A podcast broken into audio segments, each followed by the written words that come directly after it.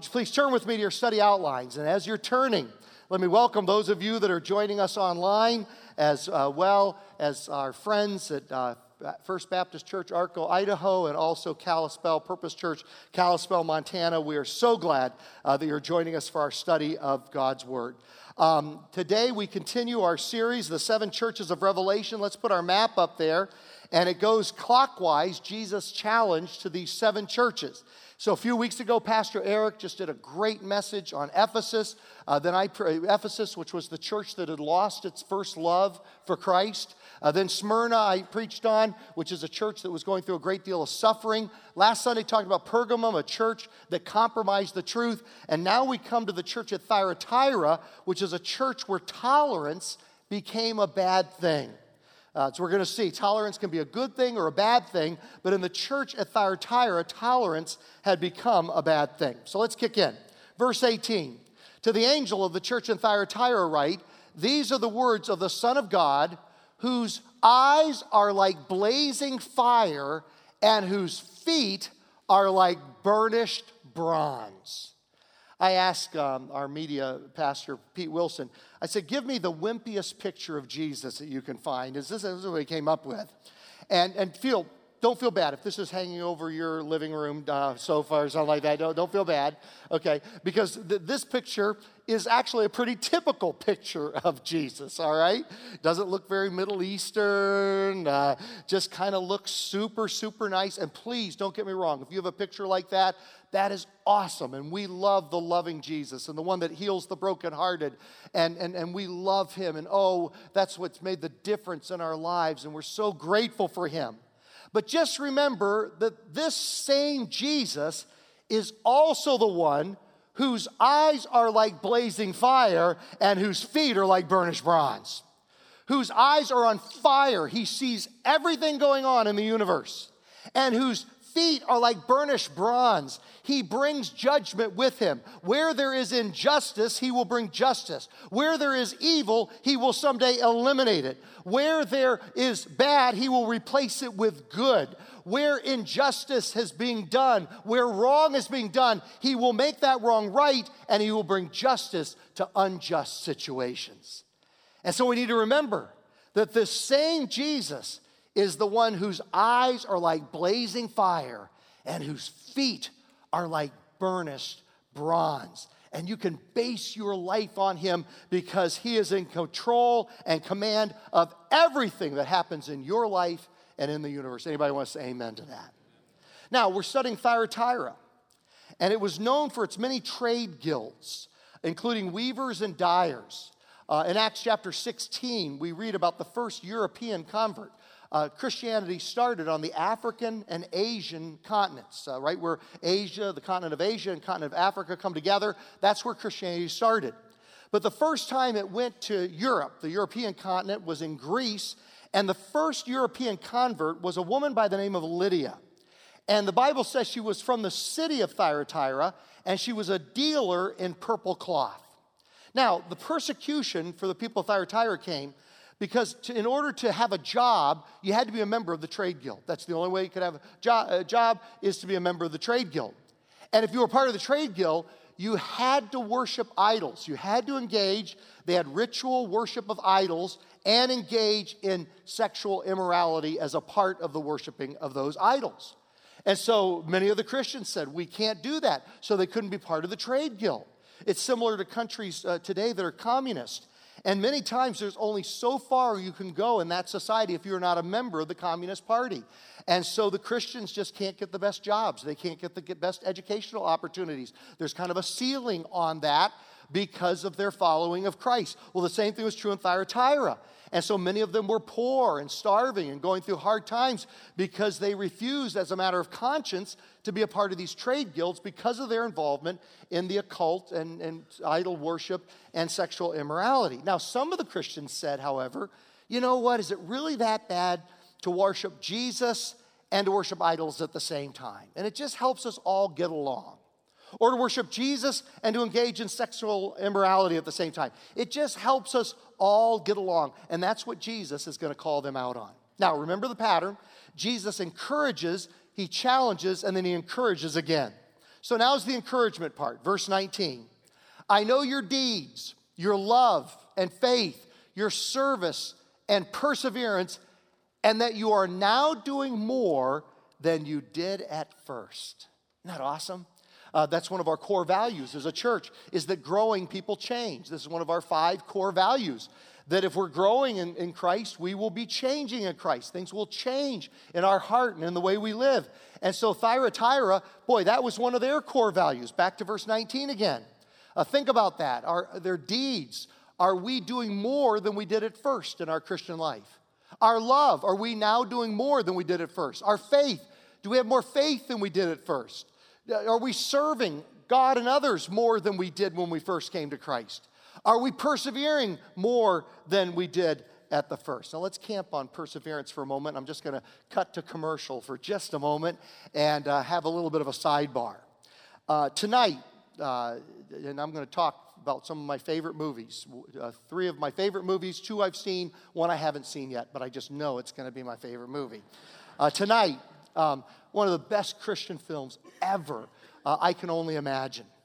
And everyone's welcome here. Everybody, it's sponsored by Men's Ministry, but everybody's invited.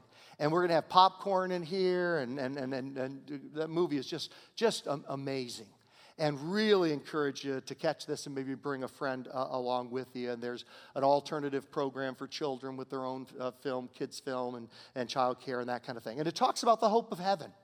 And that song is one of the most powerful that talks about the hope of heaven. But then another movie that's one of my favorite is called Unbroken. And it's the true story of Louis Zamperini. And just what, you can't believe one person lived this life. You, you just can't believe it. And so uh, he, as a young man, becomes an Olympian. He goes to the Berlin Olympics. Hitler sees him run and asks to meet him. Then he becomes a soldier in, in World War II, and he's on a navigator on a plane flying over the Pacific. It crashes, and he sets the record for the longest survival, most number of days surviving in a raft that anybody had ever survived, only to be captured by the enemy and put into a concentration camp where he is brutalized until the end of World War II. And in, the, in that movie uh, that was directed and produced by Angelina Jolie, uh, it received three Oscar, three Academy Award nominations, and directed and produced by Angelina Jolie.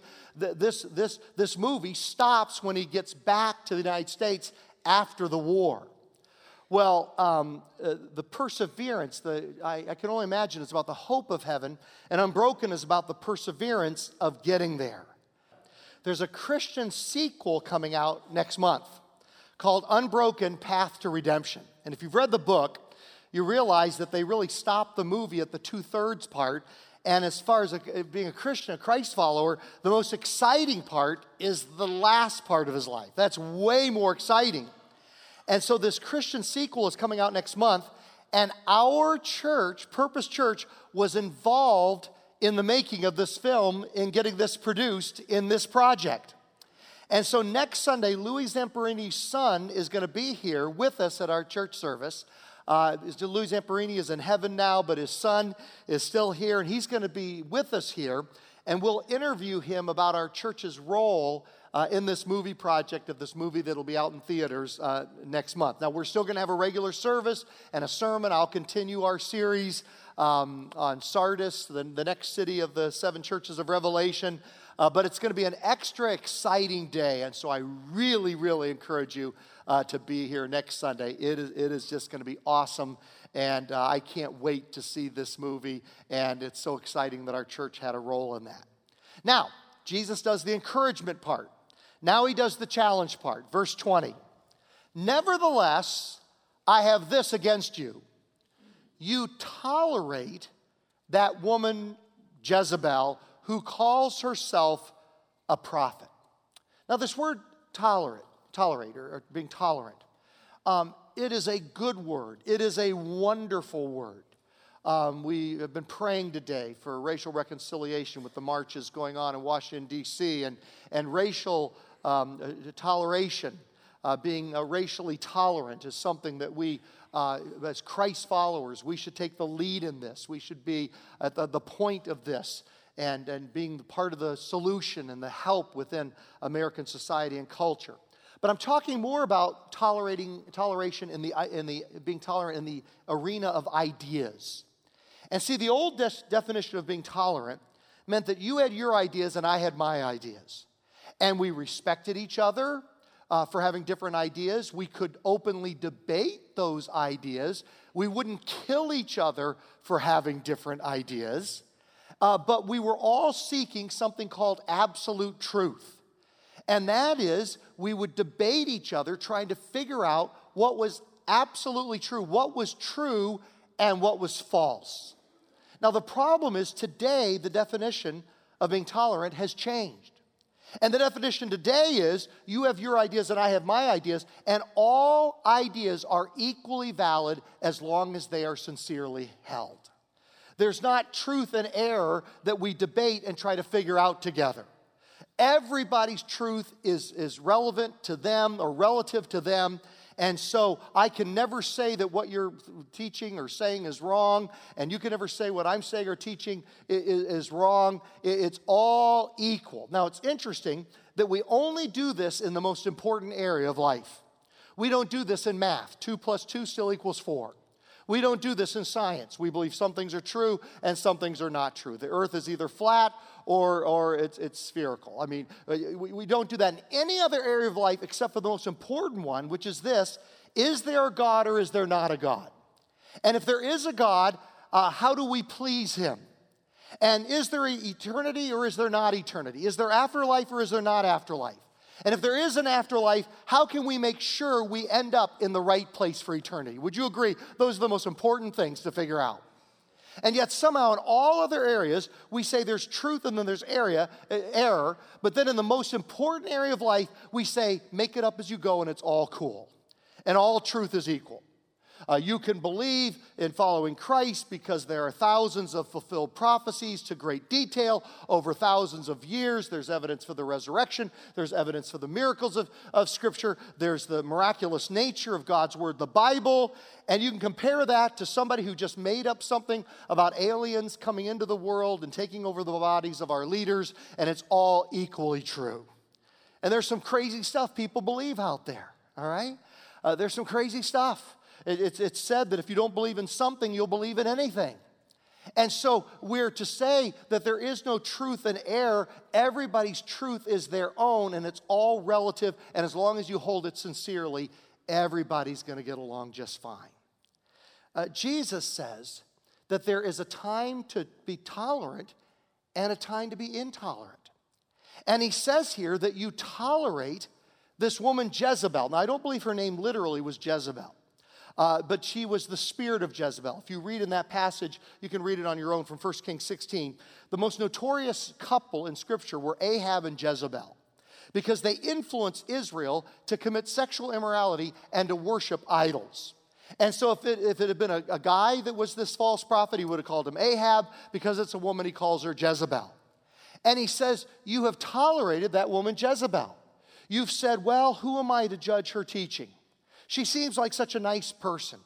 The people that follow her seem like such nice people. We'll just tolerate it and let it go. You tolerate that woman Jezebel, who calls herself a prophet. By her teaching, she misleads my servants into sexual immorality and the eating of food that is offered to idols. Uh, verse 21 God is merciful. He says, I've given her time to repent of her immorality but she is unwilling. So watch what happens. So I will cast her on a bed of suffering. Jesus here is showing us the stages of immorality. And when we follow after a path of immorality and say, you know what, we can worship Jesus and worship idols at the same time. We should worship Jesus and commit uh, immorality at the same time. Here are the stages. He'll cast her on a bed of suffering, and, and so much suffering in our culture and society comes from immorality. Now, the media will never call attention to that. But so much of the suffering in our culture and society comes from immorality. It, it's rooted in immorality. And so I'll cast her on a bed of suffering. And I'll make those who commit adultery with her suffer intensely unless they repent of her ways. Verse 23 I will strike her children dead. Now, that doesn't mean her literal children, but it means that those that follow this path will end up spiritually dead someday, or even sometimes uh, doing our own thing, and immorality leads to physical death as well as spiritual death eventually. Then all the churches will know that I am He who searches hearts and minds, and I will repay each of you uh, according to your according to your deeds. Verse 24. Now I say to the rest of you in Thyatira. So there are three groups. There were the people that followed the teaching of this Jezebel, this false prophetess. There were people who didn't follow her, but they tolerated her and said, Live and let live. It's okay. She'll do her thing. We'll do our thing. And then there were those that did not tolerate her teaching. Now I say to the rest of you in Thyatira, to you who do not hold to her teaching and have not learned Satan's so called deep secrets. Now, this is a subject for another time, but one of the major uh, cults of the early church in the first and second, second century was called Gnosticism. Gnosis is from the Greek word knowledge.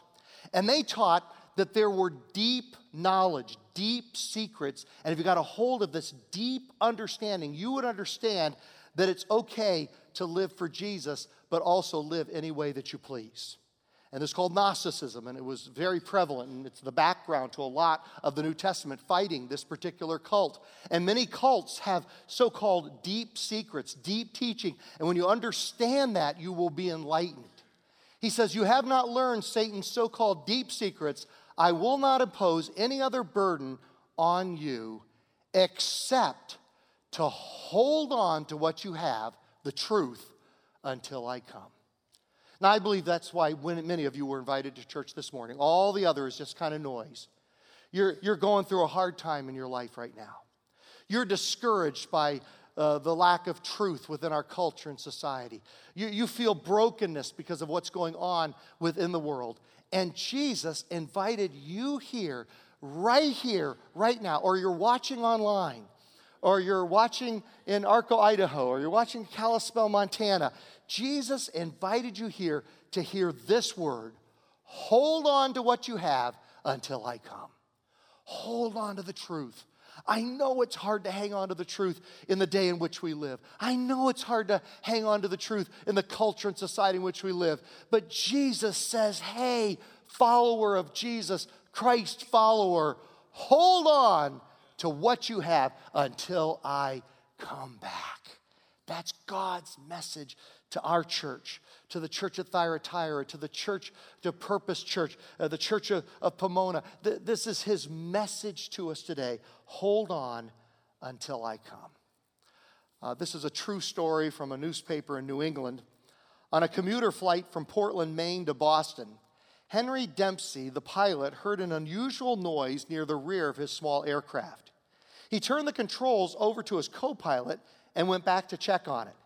As he reached the tail section, the plane hit an air pocket and Dempsey was tossed against the rear door. He quickly discovered the source of the mysterious noise.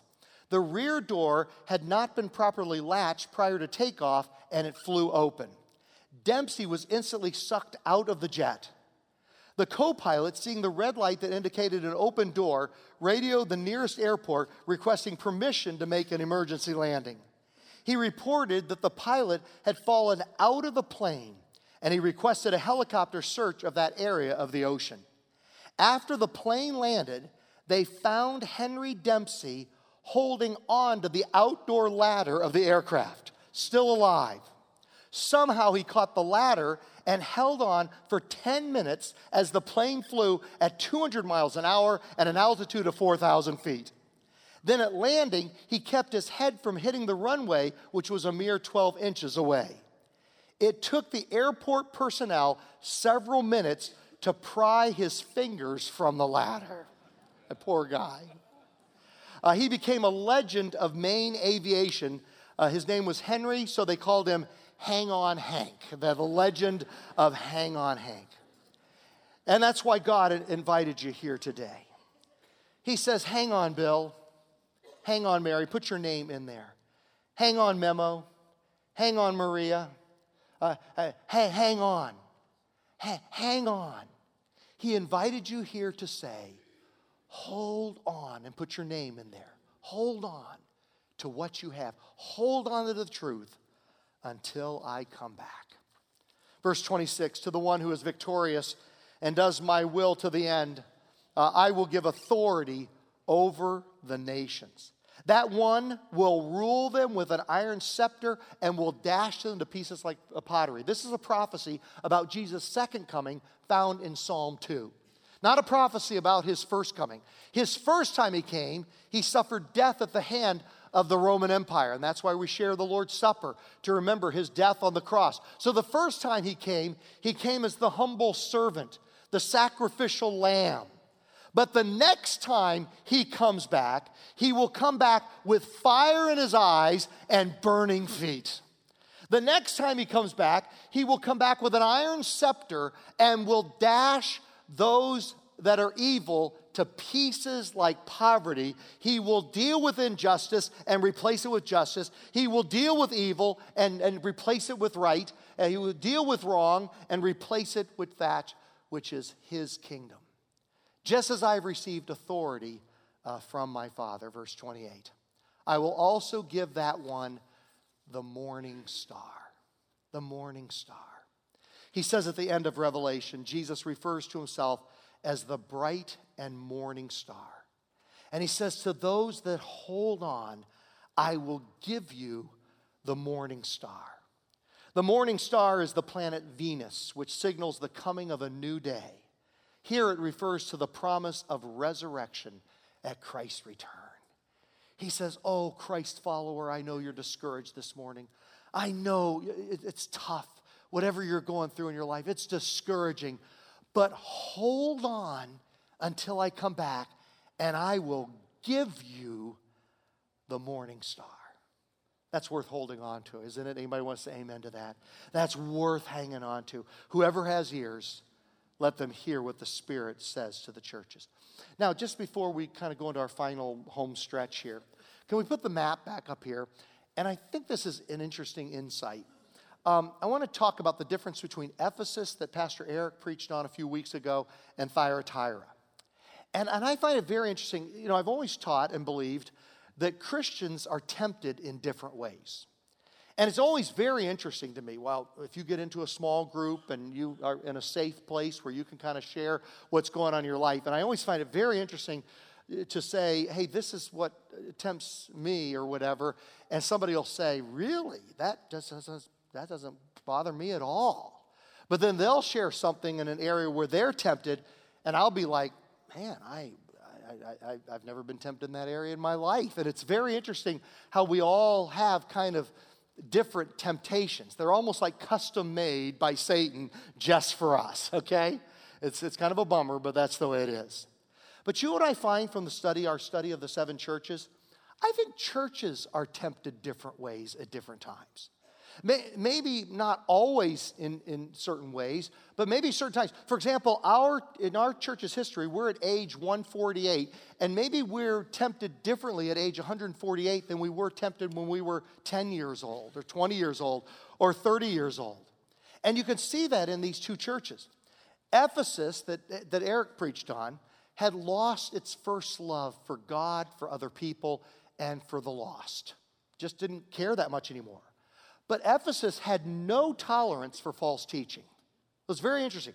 They were, they were very strong on no tolerance, a, a zero tolerance policy for false teaching.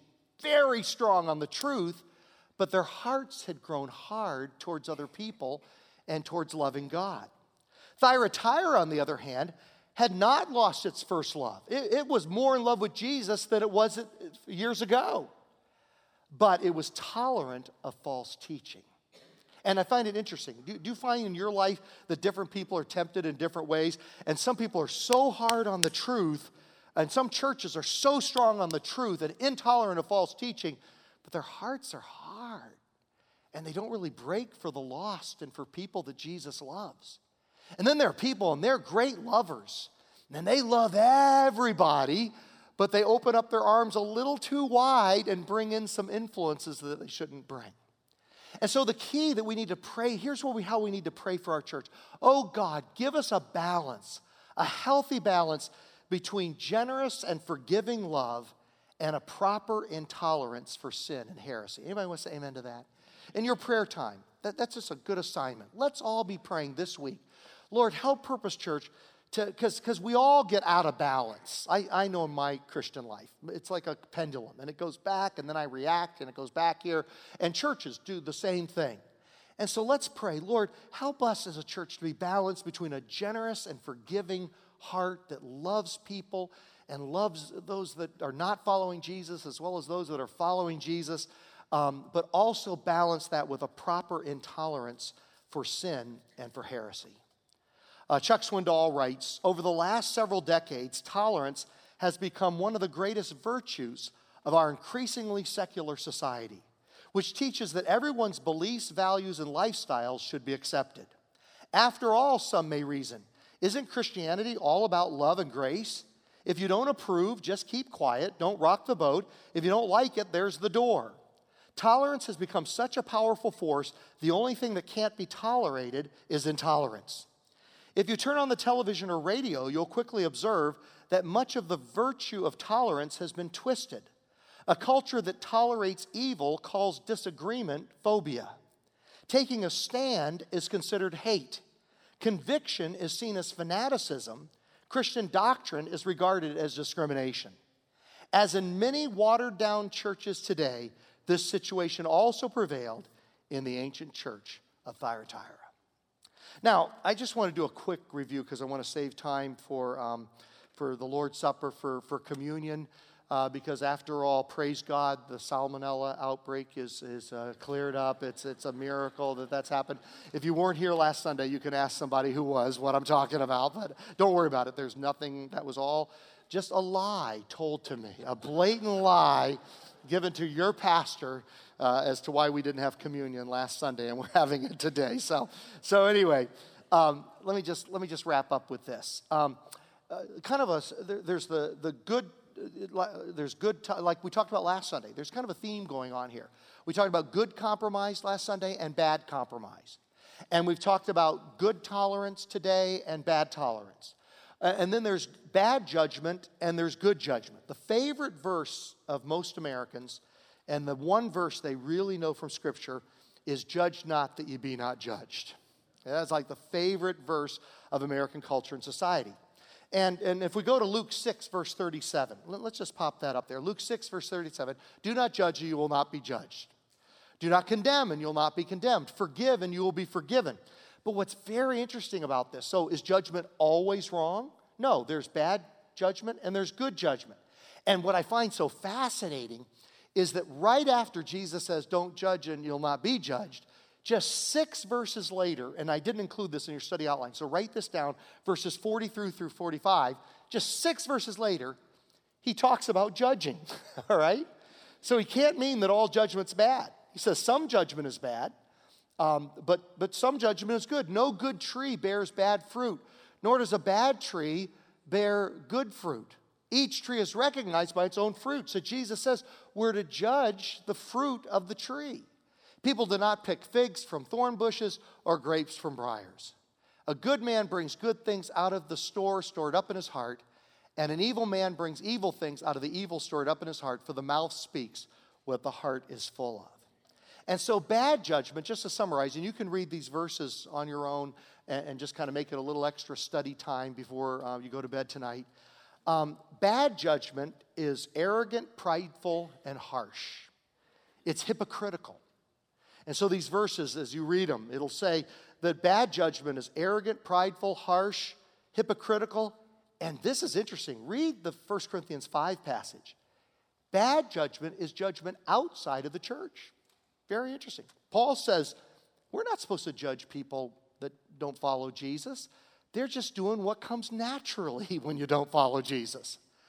How many of you did certain things when you didn't follow Jesus that just came as natural as falling off a log, you know? Yeah. How many of your life got way more complicated when you followed Jesus? Yeah, I mean, it was just natural. I mean, before I came to Jesus, just doing certain things was just do what comes naturally, you know? Just doing what comes naturally like the old musical, Broadway musical said. Just doing what comes naturally. And, and, and, now it's hard. Now you're swimming upstream. But you know what's interesting? Paul says, don't judge people outside the, the, the church. He says we're supposed to judge those within the church. Now, that doesn't mean in hypocritical, arrogant, prideful ways, we, we, we judge inside the church with humbleness and gentleness and kindness and graciousness for the purpose of spiritual growth. We're better together. That's another core value. We are, we are better together. Because, see, without each other, I will just live with my blind spots until the day that I die. I've got so many blind spots. If we just gave you guys a piece of paper, you could list a bunch of blind spots that you can see clearly about me, but they're off to the side and I can't see them. Such as I'm already over time in my sermon and uh, we need to get down to the Lord's Supper, okay? So you see, oh, the, the pastoral staff. Oh my goodness, those are, that are those are pastors our church. You give them a piece of paper and they'll tell you what Glenn's blind spots are. But here's the beauty: I don't have to be a prisoner of my blind spots till the day I die. Just stumbling through life, making one mistake after another. No, when we when we, uh, I, I, I know it sounds crazy, but when we judge each other, when we hold each other accountable, when we encourage each other to, to grow and, and, to, and to growing people change, then we have the joy of not being prisoners of our blind spots. We have a saying here at Purpose Church your blind spots will rule you. And what a joyful thing to be a part of a small group where people level with you so that we can grow and address those things so we can become healthier and healthier as time goes on. Now, the Lord's Supper, that's a perfect segue into the Lord's Supper. Because one of the things we do when we share the Lord's Supper is we're quiet before the Lord, especially during the bread, portion of, of, of communion, and we say, Lord, is there anything you want to shine a light on that's a blind spot for me? And then we confess it. And we say, Lord, would you help me to overcome that area, uh, those, those hidden sins that I'm not even aware of? Would you help me in that, Lord? Everybody here is welcome to share the Lord's Supper. You just need to know that you've received Jesus as your Lord and Savior. You say, Glenn, how can I know if I've done that? Or if I'd like to do that today, how would I go about doing it? Uh, on in front of you in the book rack, you'll see a little card that says resource, how to become a follower of Jesus. And you read through the steps that the Bible talks about, then a little suggested prayer. And if you've prayed that prayer or something like it in the past, or you'd like to pray it today, you are very welcome uh, to share the Lord's Supper um, with us as we, uh, as we remember and as we honor Him. You can receive Him privately in your heart, but then you show it outwardly by the receiving of the cup and of the bread. So let's take just a moment now and prepare our hearts to receive the Lord's Supper.